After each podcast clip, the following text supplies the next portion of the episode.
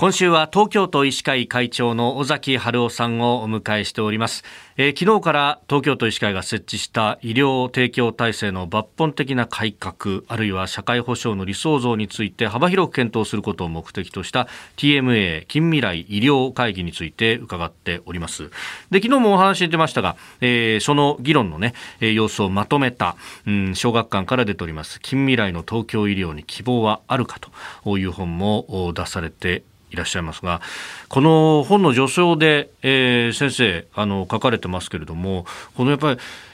危機感として新型コロナにおけるこの医療状況っていうのが、まあ、あその近未来のこの東京の医療をある意味前倒しできたんだというようなご指摘されてましたが、うん、その辺の危機感というのは相当強かったですか？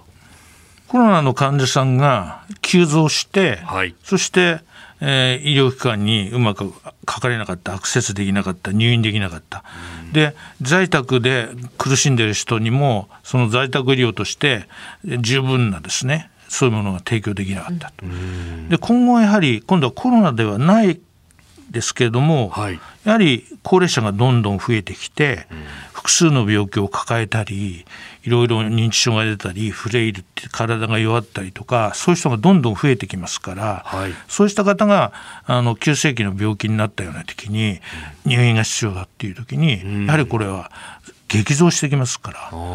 やはりコロナではないんだけどもそうやって入院させたいんだけどもできないとかあるいは在宅でじゃあそういう方をきちっと見れるのかっていうとそういう仕組みもじゃあ24時間ですね、あそういう対応できる仕組みが今できてるかっていうとあのもちろんコロナのために作ってきたものをね、はい、応用していくわけですけども、えー、まあ、それもでも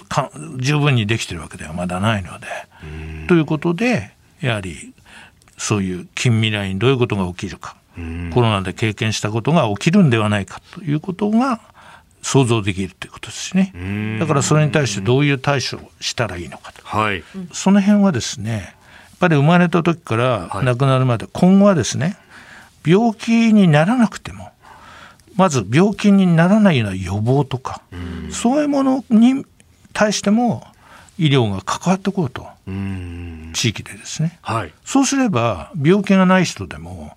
いわゆるああの人にそういう予防的なことは相談してるからあの人は私のかかりつけですよ。みたいなことはできるわけですから、はい、ですからあの本当にその方を、えー、見守ると。小さい頃からずっと、であの24時間何かあったら対応すると。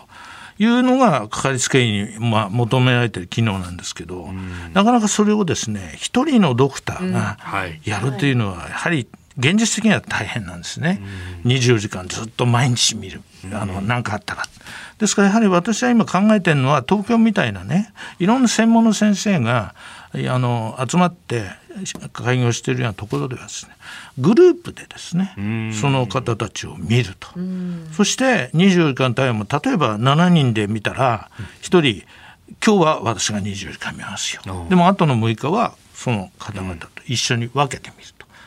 それから何かあった時に24時間あのそれでこれは入院必要だって言ったらそういうきちっとですね近くの近所の病院がもうそういう人が責任持って私のところで入院させます。というような仕組みが作ってあればですねそこの住民の方も病気になっても安心だし、っていうような形でね。ですからグループでかかりつけ医機能を発揮しながら地域の病院と一緒になって患者さんを見ていく。そこに予防も関与する。というような仕組みをぜひ今後はですね作っていきたいと